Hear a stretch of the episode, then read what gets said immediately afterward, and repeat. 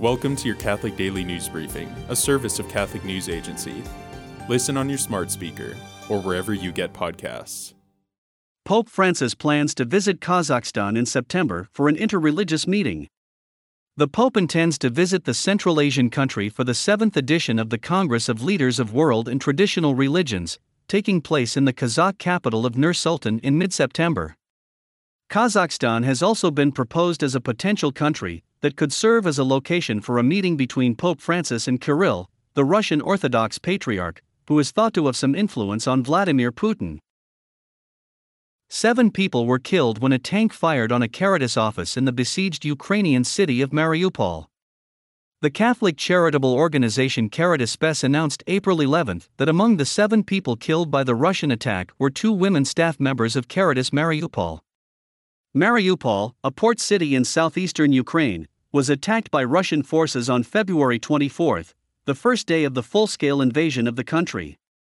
Ukrainian fighters have continued to resist the Russian advance on the city despite relentless bombing, which has destroyed many buildings and killed thousands of people.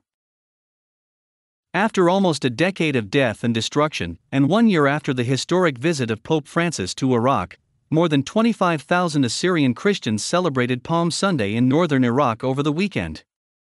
The town of Qaraqosh became the Christian epicenter of Iraq during a procession and a mass on April 10.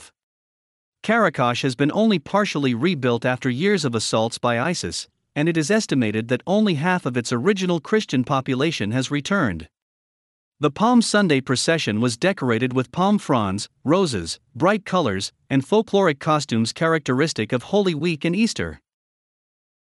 A jury has convicted Ali Harbi Ali for the murder of British politician Sir David Amess, a pro life Catholic.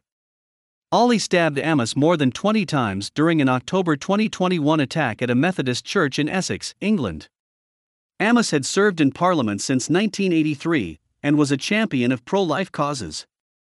He also was instrumental in arranging Pope Benedict XVI's visit to the UK Parliament in September 2010. Today, the Church celebrates Saint Giuseppe Moscati, the first modern medical doctor to be canonized.